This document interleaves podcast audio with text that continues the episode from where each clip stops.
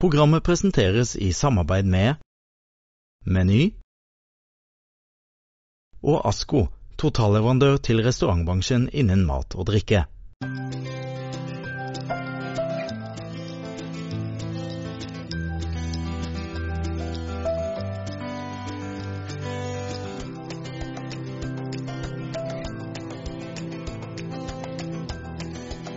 Skal vi ikke ta den nå?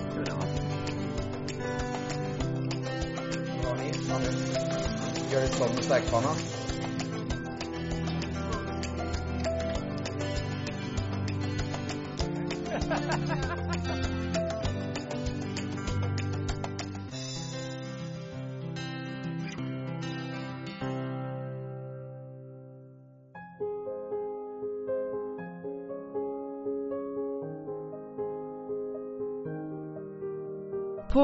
Sørlandet trenger vi heldigvis ikke reise langt for å få tak i gode råvarer.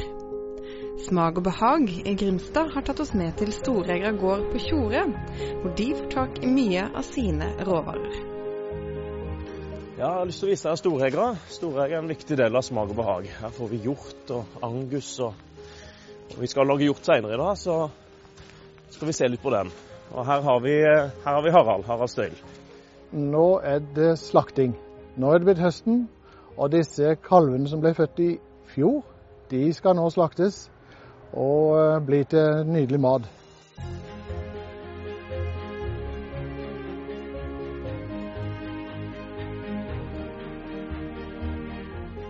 Hjorteoppdrett er veldig eh, som alle andre husdyrproduksjoner.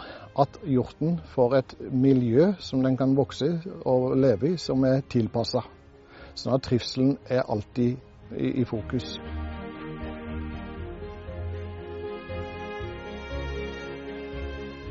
Her ser du et eksempel på dyr som lever i det ville, som da tydeligvis ikke har rett dagsrasjon, rett næringstilgang.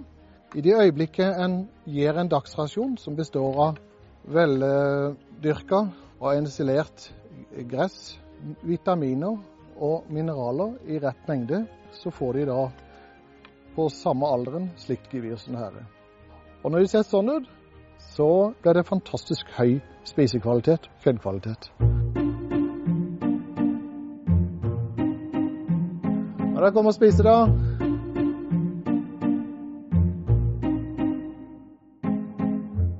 Hans Petter, hva tenker du når du får se på en måte råvarene dine så nært innpå? Nei, jeg elsker det. Jeg syns det er veldig gøy å, å ha så tett eh, tilknytning og vite hvor ting kommer fra.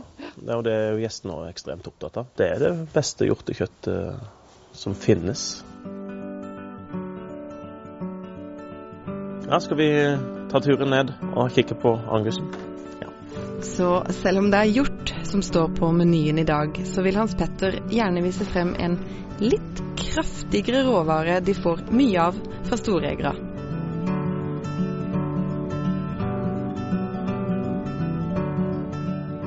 Hvem er det vi ser her nå, Hans Petter? Har vi storgutten ferdig nå. Får litt godteri.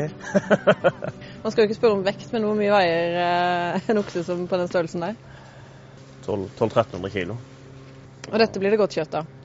Eh, I England og sånn så kan det være 25% angus i dyret, så, kall, så kaller de det angus.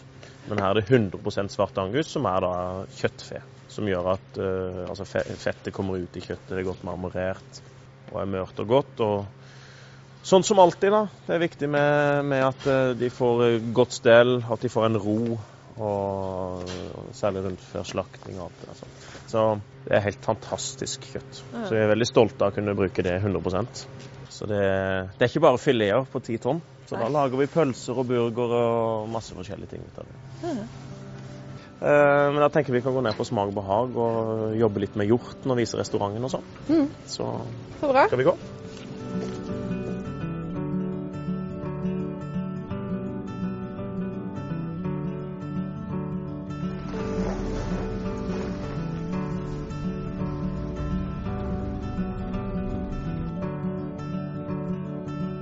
Smak og behag ble etablert i 2011 og er et lite matsenter i Grimstad som har stort fokus på de lokale råvarene, men også gode smaker fra inn- og utland.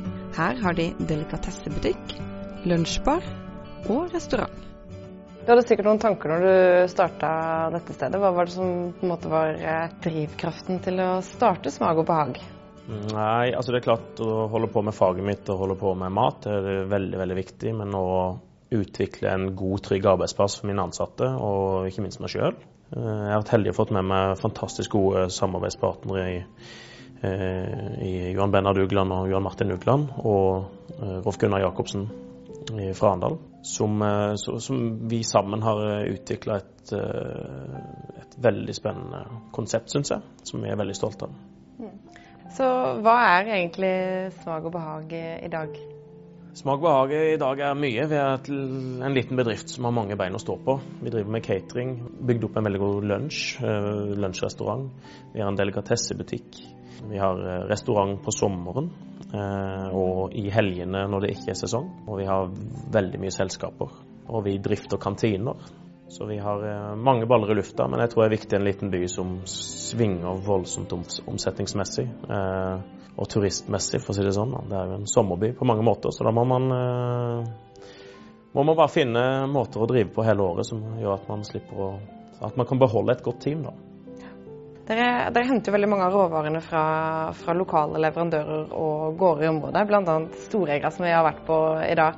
Eh, hvorfor gjør dere det? Kan det lønne seg? vi brenner for lokalmat. Eh, vi, etter ett år så ble Smak og behag kåra til Norges beste restaurant som driver med som har lokal tilhørighet og driver med lokale råvarer gjennom noe som heter Ganefart og Innovasjon Norge, eh, Norges Bondekvinnelag. Så vi danka ut 220 andre restauranter, det er jeg ganske stolt av. Og det viser litt Det er et klapp på skuldra litt i forhold til vår filosofi og de valgene vi har tatt. Men nå har vi jo sett faktisk råvarene i levende live og snakka en del om smak og behag. Hva er det vi skal lage i dag? I dag skal vi bruke hjorten, som er i superfin sesong nå. Eh, så vi skal har funnet litt, et godt stykke med ytrefilet som jeg syns er fint. Vi har masse flott sopp og nyplukka jordskokk og nyplukka beter fra Hestenes gartneri. Ja, har, eh, det skal bli et godt måltid, tror jeg. Jeg gleder meg. Er det noe folk kan eh, lage hjemme også, tror du? Mm, ja, skal vise litt hvor enkelt det kan gjøres.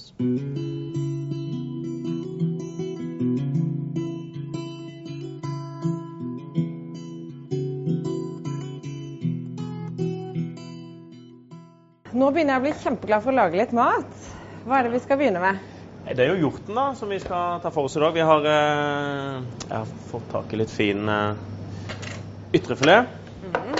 Et stykke av den, da. Et stykke av den? Av en av, disse, vi vi en av de vakre guttene vi så oppe på Storegeren? Ja.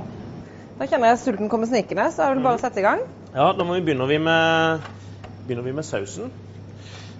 Det begynner med det som tar lengst tid, som skal stå og putre litt. Så da har vi egentlig bare løk som base.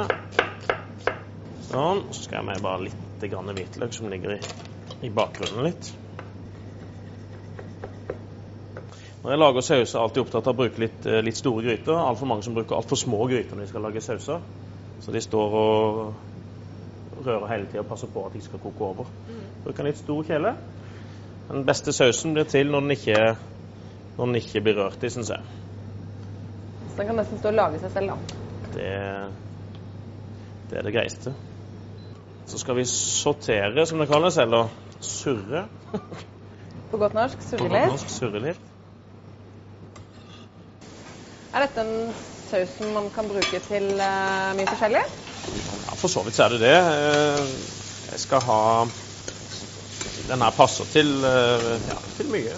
Det er jo en god For så vidt en rødvins, uh, rødvinsbase, men jeg bruker litt sherryeddik òg. Jeg syns det er en fin sånn en liten spiss på det. Så nå har jeg på en måte sortert løken litt, så den blir litt blank og, og i tillegg får fram litt av sødmen. Det vi gjør i tillegg da, er å skal karamellisere den lett. Okay. Så har vi litt sukker. Det er vilt her. Det er godt med litt sødme. Sånn. Da går det rimelig radig. Sånn. Så har vi rødvin. Der kan du bare bruke resten fra lørdagen. Ikke kast det du ikke har orka å drikke opp. Det kan du bruke i, bruke i sausen. Mm. Så har vi sherryeddik. Er det viktig at det er sherryeddik, eller kan man bruke Nei, Her kan man bruke balsamico, man kan bruke rødvinseddik òg. Ja. Sånn, så er det bare redusere seg ned. Så skal vi på god kraft. Demiglas, som vi kaller det. Det er jo da en, eh, en eh, god uh, oksekraft, eller kalvekraft. Så har vi i krafta. Så skal jeg egentlig jeg bare koke til sausen er ferdig. Så skal vi justere den med salt, pepper. Eh, montere den med litt smør. Og sile den hvis vi vil. Mm. Eh, Men da setter vi den bare bak her, så kan den stå og kose seg litt mens vi gjør andre ting. Så greit. Da skal vi lage en jordskokkkrem, eller puré om du vil. Eh, Og så skal vi lage jordskokkchips. Så det er kanskje du vil skrelle. Det er jo alltid en utfordring å Skulle til å si, Det ser kanskje ikke ut som den letteste skrellegrønnsaken. Vi skal beholde alle her, men eh, egentlig bare å gjøre den raske versjonen litt. Så kan jeg bruke det her til mine rista pureer seinere. Så kan du bare skrelle den. Og bare fortsette litt på de, egentlig. Hvis vi har en fire stykker eller noe sånt. ja. Jordskokken skal vi koke i melk. For det er på en måte er det bare å, å kjøre de på blender etterpå. Sammen med den melka som de er allerede Med litt kokt av den melka, ja. Ja. Og den melka kan du jo bruke til supper og sånt seinere. Så. Sånn, da har vi skrelt. Det var en jobb i seg selv, det. Ja. Så som sagt så koker jeg Koker den bare i melk. Ja, koker smøret.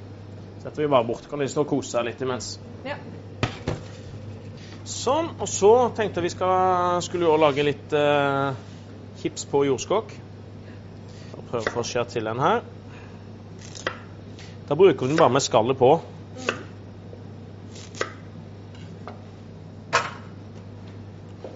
Da har vi en, noe vi kaller en mandolin.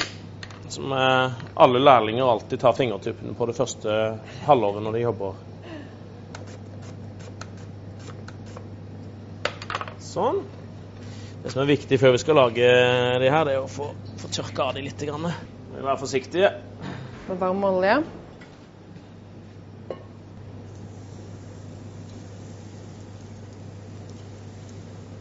Viktig med ikke for høy varme òg, for da blir de bitre. Ja. Så det må liksom akkurat bli som malt å gjøre. gjør, perfekt. Så når det gjelder lysebrune, så er de ferdige. Så har vi bare litt salt på de. Ja. Sånn. Så tenker jeg vi kan begynne på, på kjøttet. Da har vi eh, hjorten. Flott, eh, flott ytrefilet. Som er viktig med sånne ting. Det er alltid å få litt Krydderet først. krydder først, så får det inn i steikeskoppa. Folk bruker for lite salt okay. på kjøtt, som regel. Sånn. Så har vi eh, godt med smør. Litt olje, bare for å ha lett mer kontroll på temperaturen. Da bruker jeg bare solsikkeolje, altså en olje som tåler høy temperatur. Olivenolje og sånne ting bruker jeg i slutten av stekeprosesser. I tillegg eh, så skal vi ha i en fantastisk flott uh, urt. Uh, den heter SAR, som i gamle dager ble brukt som uh, pepper. OK. Tar vi i kjøttet først, for nå ble det litt god temperatur i. Nå ble det nøttebrudd smør. Og viktig å ha kontroll på temperatur. Da. Det er jo eh, alt det alle Så det ikke begynner å svise. Ja. Ah, hissig.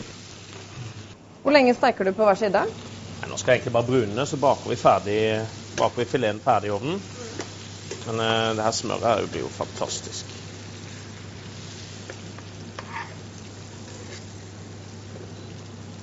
Og har man veldig god tid, så kan man stå sånn som det her hele kvelden til kjøttet er ferdig. Da trekker alle smakene inn. Sånn. Da har vi eh, bruna fileten fint. Da har vi den på 160 grader i åtte minutter. tenker jeg. Ja. Da er det litt sånn småting som gjenstår. Vi skal eh, rense opp litt sopp. Så det her er jo eh, en veldig lett gjenkjennelig sopp, som er traktkantarell. Så her er det bare å rense av Dele i to. Ofte ligger det litt sand inn i midten. Jeg liker ikke å skylle sopp, Nei. men jeg liker å bare bruke litt papir og tørke av og sånt. Og så, i tillegg da, mens du holder på med det, så har jeg jo bakt de her betene som jeg er så fryktelig glad i. Mm. Så de har du bakt i ovnen på forhånd? 160 grader. På salt, på masse dekka med havsalt. Så du går ut mye av fuktigheten går ut, men du gode smakene og, og sødmen i den rotgrønnsaken her eh, er igjen, da. Så nesten alt kan gjøres på forhånd. Så der har jeg kjøttet ferdig.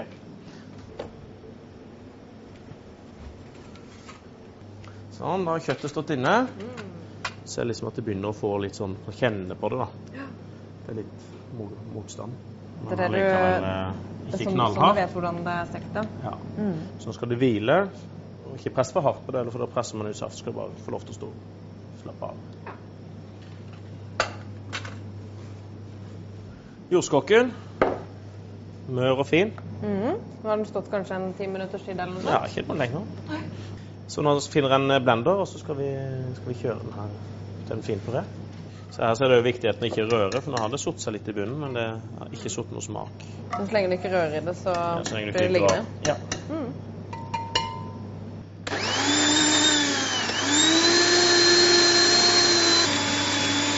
Pepper. Det gjør ikke noe at den her er litt løs.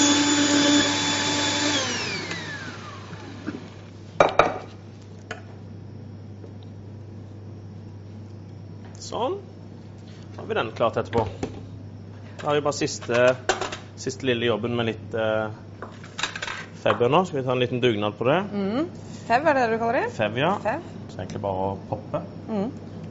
Poppe de ut. Litt med de. Ja. Vakre bønnene inni. Mm. Så nå er jo sausen eh, kokt i den konsistensen jeg ønsker å ha den. Jeg var litt slurvete med løkkuttinga mi, så jeg vil sile løken av. Eh, så bare en fin sil. Men er det smak og behag om du vil ha løken i, Ja. eller? du kan ha den i. ja, ja, ja. Så. Nok litt grann smør. Hva gjør smøret? Det gjør at eh, sausen får en eh, litt sånn blank og god konsistens. Den runder den litt. Litt pepper.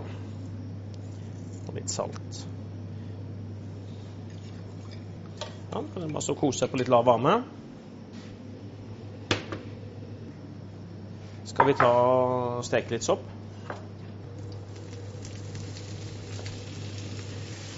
Sånn. Og så har jeg i litt, grann, litt bårløk. Sånn, da er den ferdig. Det her kan vi gjøre opp på forhånd. tar man av varmen. Sånn, da har vi den klar. Da har vi alt klart. Vi har pureen her, vi har sausen der. Vi har de andre grønnsakene som bare skal varmes litt i ovnen. Og da har man mise en som det kalles. Da får gjestene komme.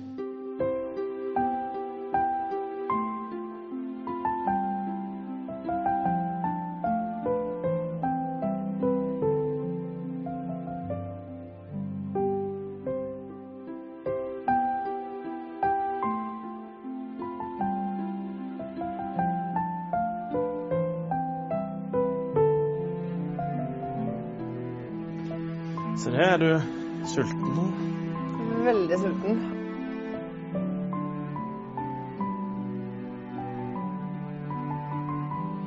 Mm. Det var godt. Kunne du ha den?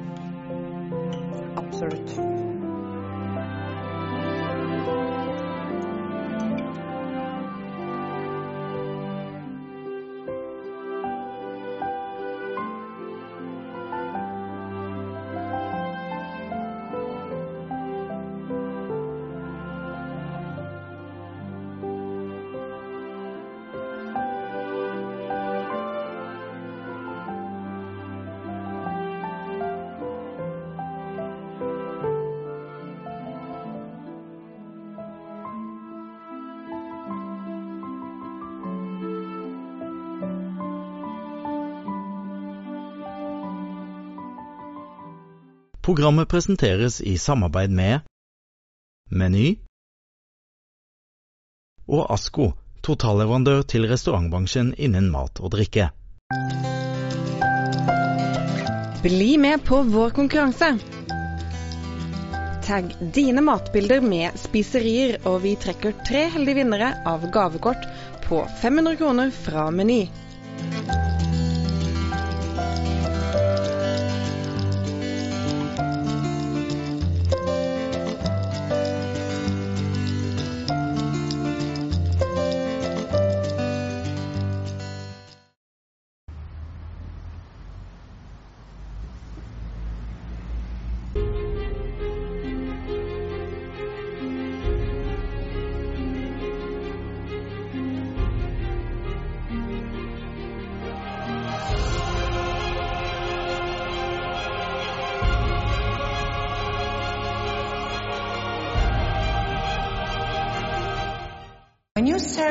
Something as special as Inspira ice cream from Henning Olsen, you need a special table. I present to you the Gold Electric Ice Cream Serving Table. You will serve your guests Inspira out of handcrafted bowls while the table is playing a specially composed music piece.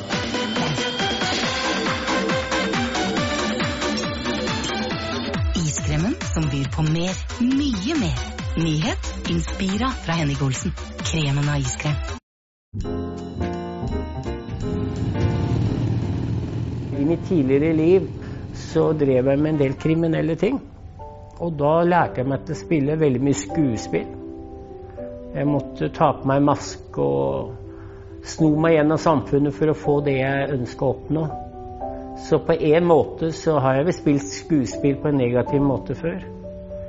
Så nå skal jeg få lov til å gjøre det positivt. Hva skjer når en gruppe mennesker med ulik livserfaring og fortid får tilbud om å sette opp en teaterforestilling? Hvilke utfordringer vil de møte? Vil de tørre å stå foran et publikum? I mer enn ett år har vi fulgt prosjektet på innsiden. Fra den første famlende øvelsen og til premieren. Føler at eh, vi trenger å øve litt mer. Det er en film med sterke menneskelige portretter, mennesker som tør å være ærlige, og som har mye på hjertet. Fedrelandsvennen ga filmen terningkast fem. Nå kommer den på TV Agder fra mandag 15. desember.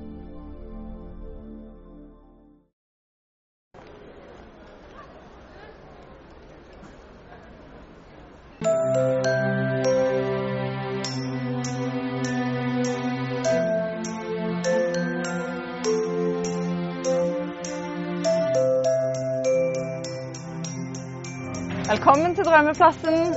Nå er det jul.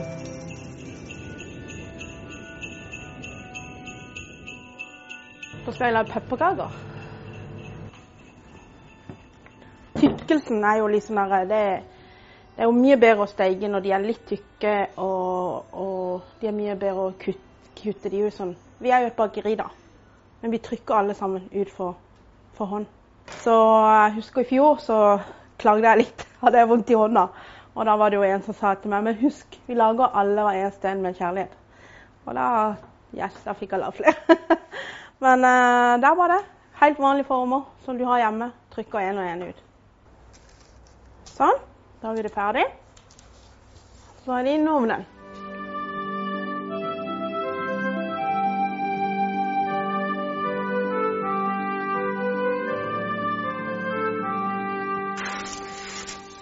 Pyntinga. Det er jo det som er litt gøy. Og du kan gjøre det veldig enkelt. Du har melis og eggehvite. Må være litt motstand. Så hvis den er rennende, så er det ikke noe. Da er det ingenting som fester seg eller noen ting. Bare melis og eggehvite. For da blir han jo stiv. Så her har jeg jo lagd noen fra før. Da blir han stiv sånn som dette. Ja. Nonstop, det gjør jo alle. Det litt julete òg. sånn som det. Da var jeg pepperkakene ferdig.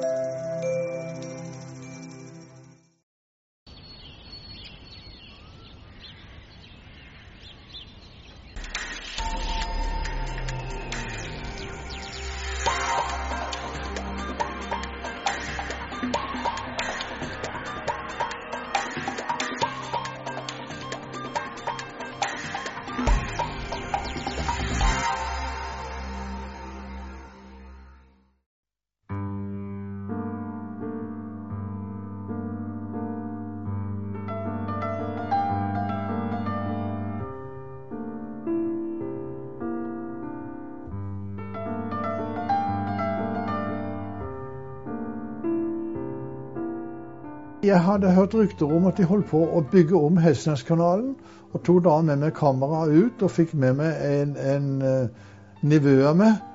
Det, han, de rodde jo gjennom den kanalen, men det var jo vondt å ro, så han sto gjerne forut i båten og staga seg frem med en åre. Og, og den broa som vi nå ser i bakgrunnen, den er nettopp fornyet. For du vet, når de kommer og skal til Marivoll med de store campingvognene, så, så, så, kunne de ikke komme over der. Men nå, nå er det i orden. Jeg gikk nede i New York, i downtown New York. Eh, jeg var på et studiebesøk der borte fra 49-50. Og, og, så fikk jeg se et kamera som sto i vinduet, som var til salgs. Og Så gikk jeg inn og så, så på dette kameraet, og så forteller han at um, både kamera og, og fremviserapparatet, det var til salgs. Og fremviserapparatet, det hadde da motorene i 220 volt. For det var en sjømann som hadde bestilt dette her, og så kom han aldri og henta det. Derfor fikk jeg kjøpt det. Og fikk også da kameraet. Og, og, det har jeg tatt opp i en del uh, film. Fortrinnsvis ting fra Grimstad som jeg tenkte kunne bli gammelt, og som var må bevare for ettertiden. Det er fra Dampskipsbrygga i Grimstad. Og den, det bildet der er litt artig, for det er den kiosken som er eh, en av sentrene i Grimstad. Jeg tenker fra 1920-åra så tenker jeg den kiosken ble bygget. Det var alltid folk der nede, for når kystbåten kom, så var de der og kjøpte aviser. For det var ikke så mange som holdt avisen den gangen. Og De bygget vi ser til venstre her nå, det er tollboden. Rett bak den bilen, det, det var bygget som uh, nå er museum for Henrik Ibsen. Så det, det ble flyttet litt lenger bak. Så alt dette er nå revet. Og her har vi noen artige bilder det er fra Grosedammen. Det var Grimstad jaktlag som uh, drev og utvikla noen ørretyngel, slik at de kunne bli så store de kunne ta, og, ta med seg og plassere de rundt i bekkene for å få opp ørretbestanden i Grimstad. Det er en kjøpmann i Grimstad som heter Tullin Pedersen.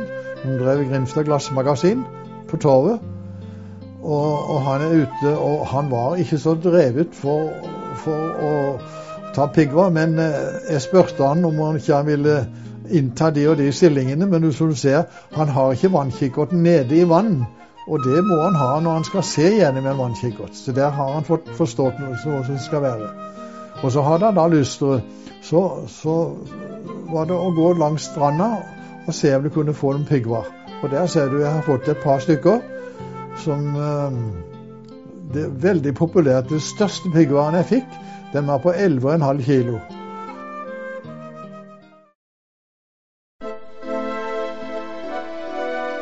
Da var jeg kommet fra Amerika, og det var tydelig snøen som gjorde inntrykk på meg den gangen. Det er min far som er ute og rusler. Var, han skulle vel hjelpe meg litt, så jeg kunne få en mann til å gå der jeg ville ha han. Og dette er Skjellbrygga. Og dette er midt i Storgata. Og han som står der og skuffer snø, det, han heter Stein Skeie. Jobba i kommunen i mange, mange år. Så han forsto han ble fotografert, så derfor er det jo han trekker svetten. Dette er helt nederst i Storgaden, og bygget vi ser nederst er altså Grimstad jernbanestasjon.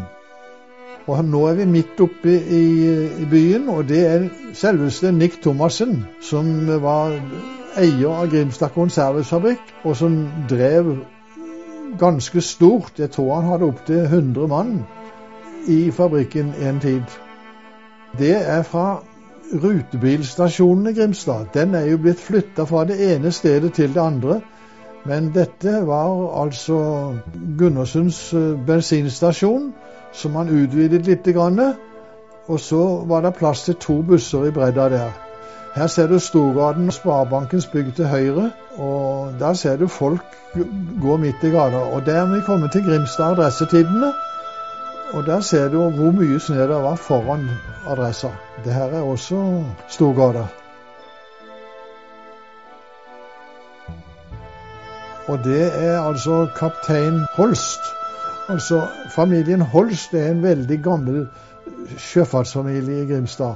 Og han var kaptein i mange, mange år. Og hans uh, oldebarn er just kommet hjem fra sjøen nå og er veldig interessert i sjølivet. Så han er med i Grimstad modellskuteklubb og, og bygger og har just gjort ferdig en av de skudene som hans oldefar førte. Så Det er litt artig bilde, det. Og det, Hvis du kan stoppe et øyeblikk der, så ser du i bakgrunnen Der er det to øh, det, det, er en hvalkjever. Det, det er kjevene på en hval som er skåret ut. Og, og det ble vært brukt som inngangsparti til Dalske skole, som ligger bak der. Dalske skole brant jo i sin tid, og akkurat i disse dager så holder de på å bygge opp et, eh, et bolighus hvor det er plass til 20-30 familier. Og nå er vi kommet på selve torvet i Grimstad. Men her er det rutebilene holdt til før. Men du ser nå er det så fullt av snø at de kan ikke stå der. Nå er vi kommet ned på Skjellbrygga, og det bygget du ser i bakgrunnen, må du se godt på. For det er uh, Drevdals hus. Og, det, i det huset ble Det Norske Veritas stiftet. Jeg vet ikke når, men jeg tror det var ca. år 1900. Nå er vi kommet ned til Hassedalen. Det er et gammelt båtbyggeri i Grimstad, og til høyre så ser du navnene på en del av de båtene som ble bygget, av de skutene som ble bygget i Grimstad. Og, og her var det jeg fikk min første skikkelig kunnskap om å bygge båter. Eh, det var Erling Wiig som var disponent for Jørgensen og Wiig båtbyggeri, som det het. Og hans sønn Jørn Wiig var min barndomskamerat. Og, vi har fremdeles daglig kontakt med hverandre. Og, og gjennom han så fikk vi da anledning til å gå i båtbuene og lære å se hvordan de skal bygge en båt. Og der var det bl.a. en eh, veldig flink båtbygger som heter Simon Knutsen, som bodde på Rønnes, men jobba her. Og, og, han lærte meg hvordan en skulle tegne en båt. Og, og, hvis ikke det var for Simon Knutsen, så hadde jeg antagelig aldri kommet til å stelle med eh, plastbåter seinere hen. Og så fikk vi fargefilm. Så det første jeg måtte ta bilde av, det var flagget. Det her er en av byens kjente gutter som er ute og prøver seg i Prammen. Og Det er en gammel båt som gikk langs kysten her, som heter Rutland 2. Og mye av det godset som kom fra Oslo til Grimstad og til sørlandsbyene, det kom med denne båten Rutland 2. Den som kommer der, det er Rønnesferja, som gikk mellom Rønnes og ferjestasjonen inne i sentrum i byen som du ser, så er det mange båter. Det var en båtsportens dag som ble arrangert. Derfor er det såpass mange båter her.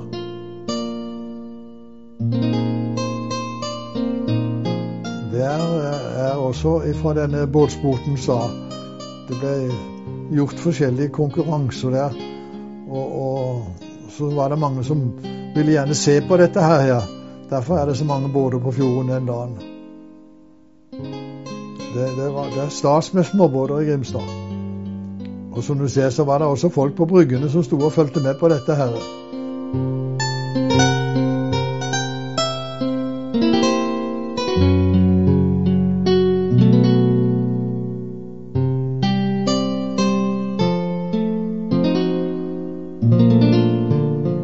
Det er en båt som gikk langs kysten fra Kristiansand til Arendal, som heter Silius. heter den.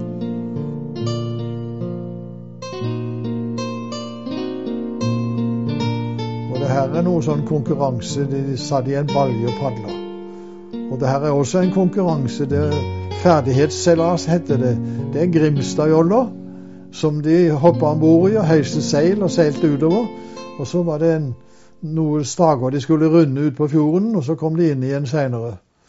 Men eh, den Grimstadjolla er jo litt interessant akkurat nå, for den er, i disse dager så er den 70 års jubileum siden Sammo Berge første gang lanserte den i Grimstad.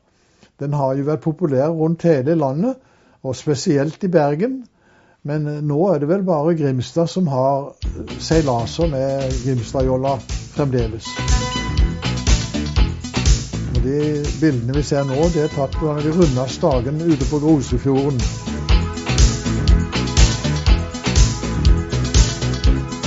Det kunne blåse nokså kraftig sørvesten av og til. Så det å runde en stage slik, det var ofte Se nå på det. Det er ofte litt uh, risikabelt. Det er uh, om å gjøre å være våken og følge med.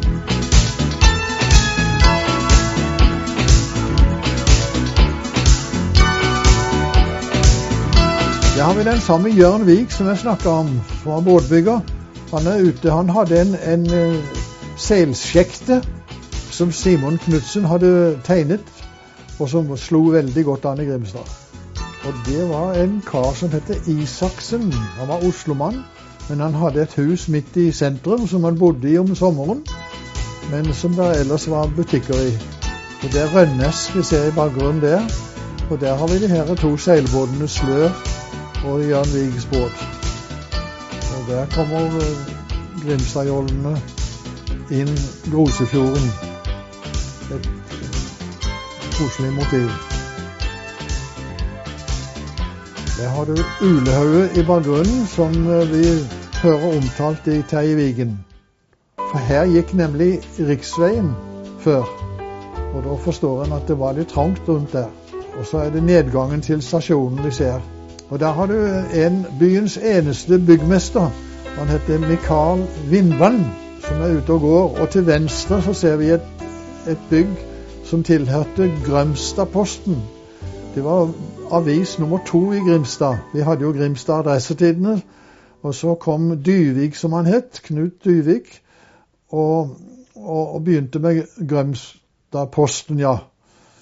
Og, hans gutter ble jo da skutt av tyskerne under krigen, så det er en litt trist historie knytta til det huset. Der står et minnesmerke i dag. Dette er derimot et veldig artig bilde. Det er Ingeborg Tingvoll som er ute og går midt i Storgata. Og hun var en kjent personlighet i Grimstad fordi at hun, hun hjalp særlig eldre folk. Skulle de hogge ved eller sage ved eller bære veden opp, så var hun der. Og skulle det, Nå kommer hun med ljå, som du ser, under høyrearm og sekken på, på ryggen. Og da var hun på vei til et eller annet sted som hun skulle hjelpe folk. Og nå er vi midt i Storgata i Grimstad, og akkurat her er husene slik som det var den gangen. Der ser et hus på venstre side. Det er et hus som heter Mørlands hjørne. Og særlig han karen som står der nå, det var en rørlegger, og han sto ofte der og støtta seg til huset. Og dette er apotekersmauet det apoteket står den dag i dag. Det er det bygget vi ser til høyre. Og der er det en restaurant i dag. Og dette her er bunnen av Kirkebakken. Grimstad Glassmagasin ser vi en skilt der på venstre side der. Og her har vi midt i Kirkebakken igjen. Og der er en del av disse husene revet ned.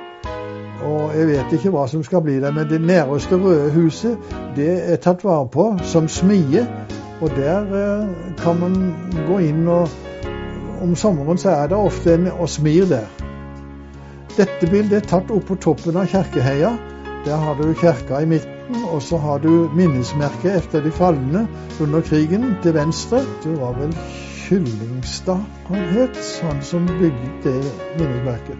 Det er et veldig kjent motiv i Grimstad, og det er veldig god utsikt over byen og havna og, og den kanonen den ble benytta hvis det var eh, storbrann i byen, så sprang de opp der og, og, og, og fikk et kraftig smell, slik at folk kunne forstå at det var en storbrann som de trengte hjelp til.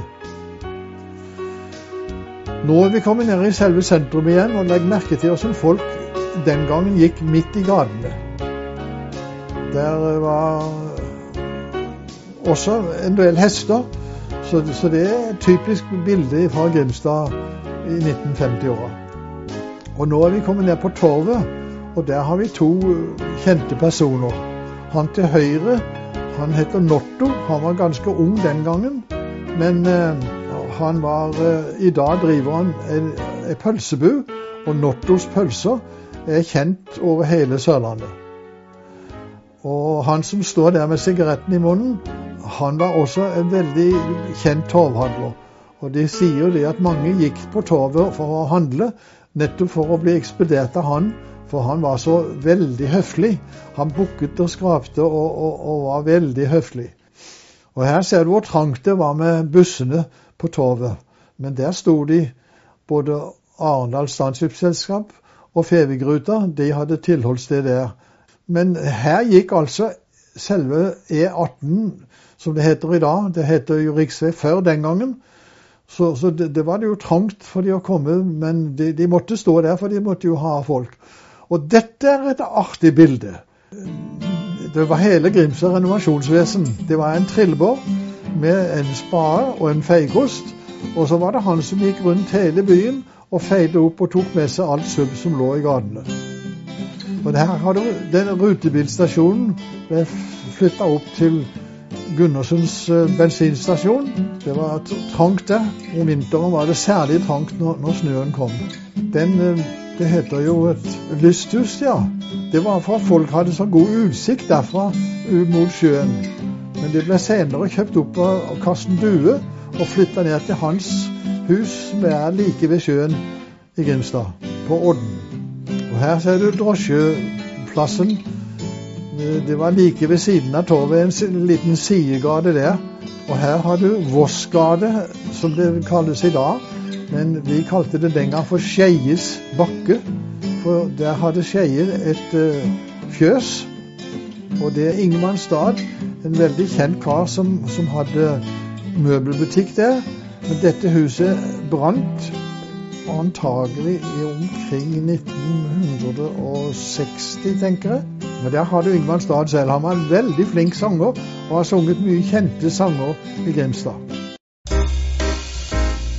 Jeg bygde jo Hervaplast i sin tid, og da lagde vi til sammen 5252 båter på de 13 åra som jeg drev eh, Hervaplast. Som vi til sammen med det var fra de minste og til de største. De minste var jo bare åtte fot, og det største var 27 fot. Det var jo kabincruisere.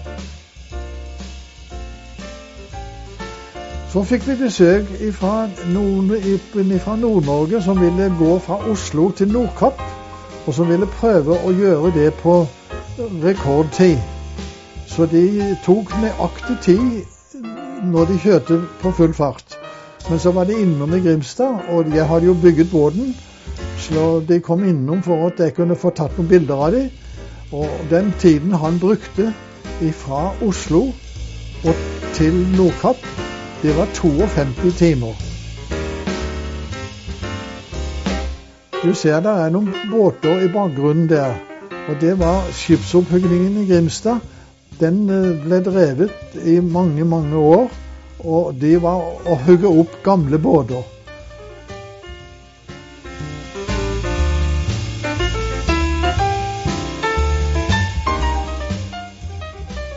Ja, dette er et litt artig bilde. Det var byens eh, 150-årsjubileum.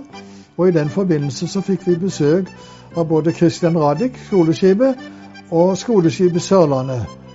De kom inn der, og, og, og Erik By, han var i eh, Grimstad den gangen og, og sang og var liksom hovedattraksjonen.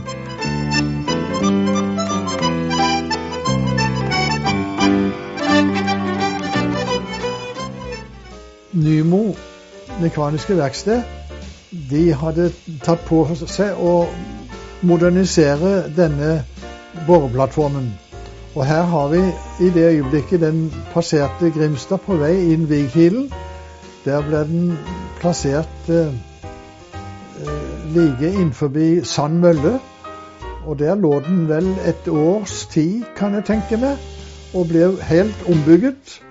Og det bygget du ser som stikker opp eh, som et uh, fyrtårn, det, det var Skrettings kjerka til Skretting. Og den ble revet senere hen, for de følte at den den passet ikke inn i stilen for Grimstad med det høye tårnet. 17. mai med, med musikken som, som spiller. Og, og, så er det skolebarna som går der. Så jeg, jeg kjenner jo flere av disse skolebarna som går der.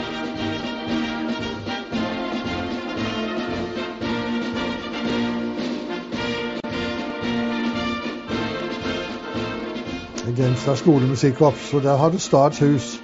Hun heter Forsetlund, hun som gikk der foran. Og Her har du skolemusikken, og der går sønnen min og blåser trompet. Han midt i bildet nå.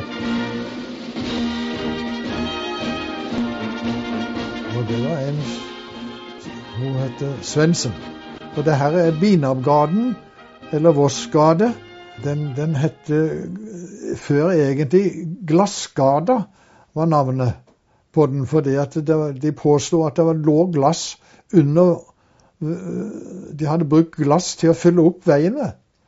Men det har vi ikke klart å finne ut etterpå. Alt som er gravd senere, så har jeg fulgt med på det.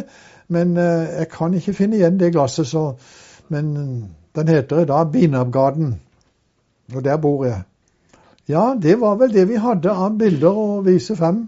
Litt av min familie ble filma men jeg tror det her var slutten på, på den, det som jeg ønsker å ta vare på spesielt.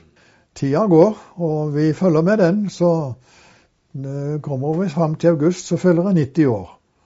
Så da merker en jo det litt på at du er litt stiv, stiv i beina osv. Men uh, heldigvis så kan jeg få lov å bruke bilen enda, og jeg er ute og går tur hver dag for å holde beina ved like.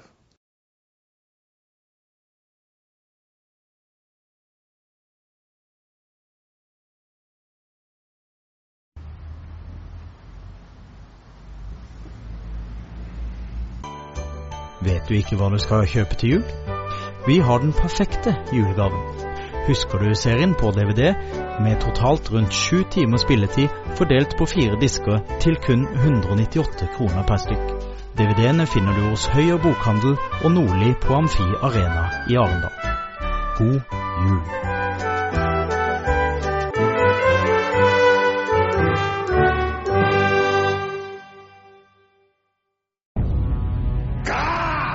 When I saw the ice cream Inspira by Henning Olsen, I wanted to expose it for everyone to see. These ice cream makers didn't save on anything. So neither did I. I got my hands on some real marble from old Rome. They resculptured it into this pedestal.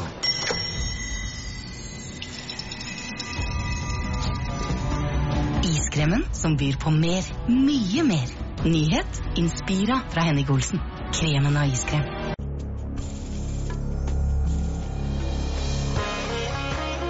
Nå kan du vinne en eksotisk reise til India sammen med selveste Sarita. Lær å lage ekte indisk mat, besøk kjente steder, opplev et uforglemmelig eventyr. Restauranten Mother India fyller 20 år, så nå inviterer de til stor jubileumskonkurranse. Vi skal ha en filmkonkurranse. Mm. Bare tatt med mobil. 15-20 sekunder. Mm. Et eller annet om India. Det kan være parodi, det kan være noe romantisk. Mm, det det. Noe, noe, morsomt. Ja. Et engasjement rundt India. Og det kan gjerne være litt norsk også. Det trenger ikke å være veldig indisk. Nei. Men det skal være eh, med et snert i. Og lag gjerne en parodi på Sarita. Det er veldig lett, skjønner dere. Så eh, gjør hva som helst, men send det inn, og så vil den beste bli vist på kinoen i Kristiansand. 13.1.2015. Og, og premien, den er en reise til India med Sarita og en en fantastisk opplevelse for livet, tror jeg vi kan si. En minne for livet. Vi skal Mm. ha matkursted, kryddermarked, Mm. Taj Mahal. Mm. Alt det India kan by på. For å se reglene, besøk Modern India på deres Facebook-side eller modernindia.no.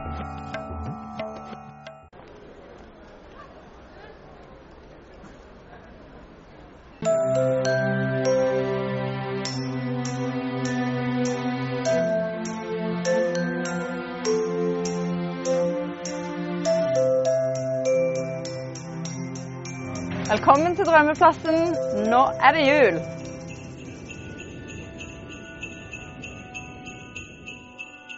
Da skal vi lage brune pinner.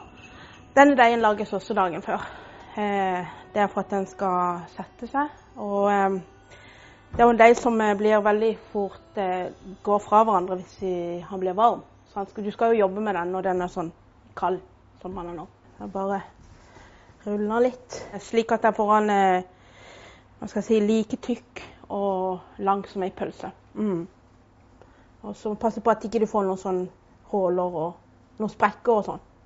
Hvis du får noen sprekker, så bare dytter du det inn, og da går det veldig bra.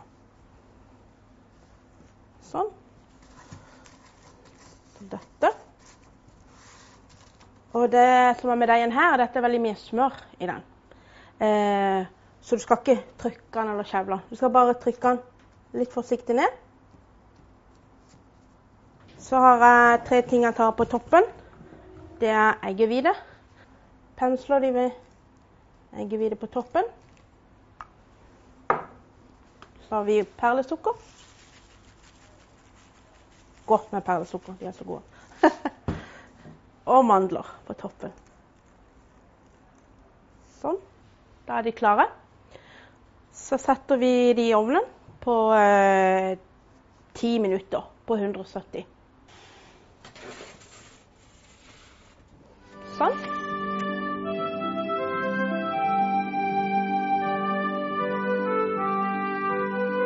Så har vi jo juksa litt. For når de er så gode, så kan vi ikke vente så lenge på dem. så da har jeg begynt med. Um, de ser jo ut som dette når de er ferdig. Det er veldig viktig å dele dem med en gang de kommer ut av ovnen.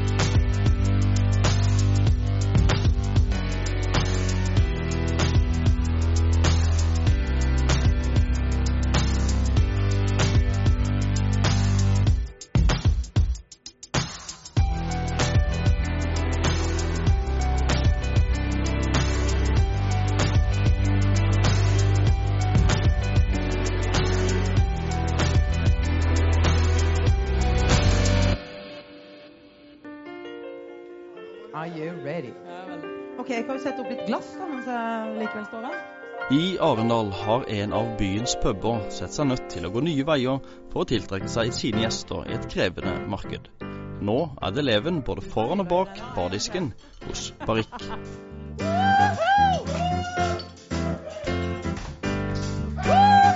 De tar vi. Celebrate good times, come on! Jeg elsker å synge, og så gjør jeg hva som helst for å få opp dette stedet til eh, hva det en gang var, før min tid. um, vi, trenger, vi trenger nye ideer og nye ting som kan gjøre at uh, vi blir en litt større del av bybildet enn det vi gjør i dag. Og jeg er så heldig at jeg kan bidra til det. Så jeg håper dere får det like trivelig som jeg har tenkt å ha det.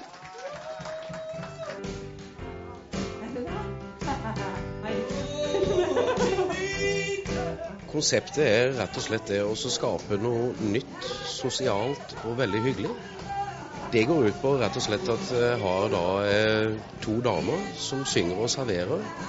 Jeg har en på trommer og en på piano.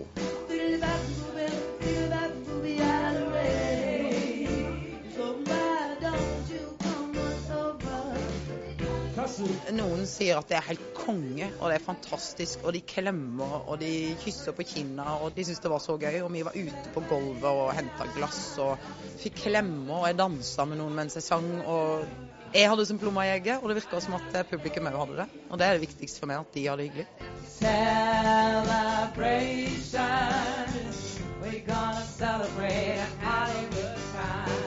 Det må mer til i dag for å få ting til å gå rundt. Og gjør en ikke det, så, så er det ikke lett å drive i dag. Men dette funker? Dette funker. Det gjør det.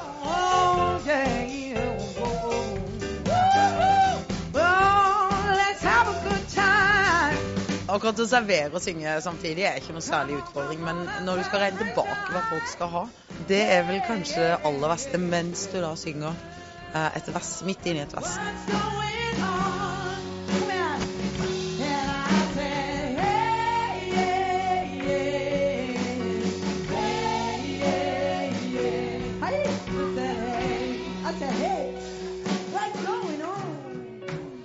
Det må bare bli flere ganger, rett og slett. For det er kjempegøy.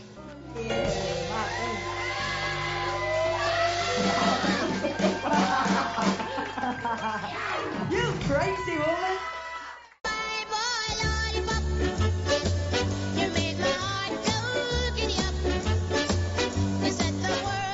Det var fargesprakende stemning i Arendal kulturhus i helgen, da Bølgen dansestudio holdt sin første juleforestilling. Bare ett år etter oppstarten samlet de tre nesten fulle hus. Og på scenen gjenskapte 600 dansere den kjente musikalen fra 1939, 'Trollmannen fra Os'. Bring me the broomstick of the witch of the west. Bring me the broomstick car, the witch of the West.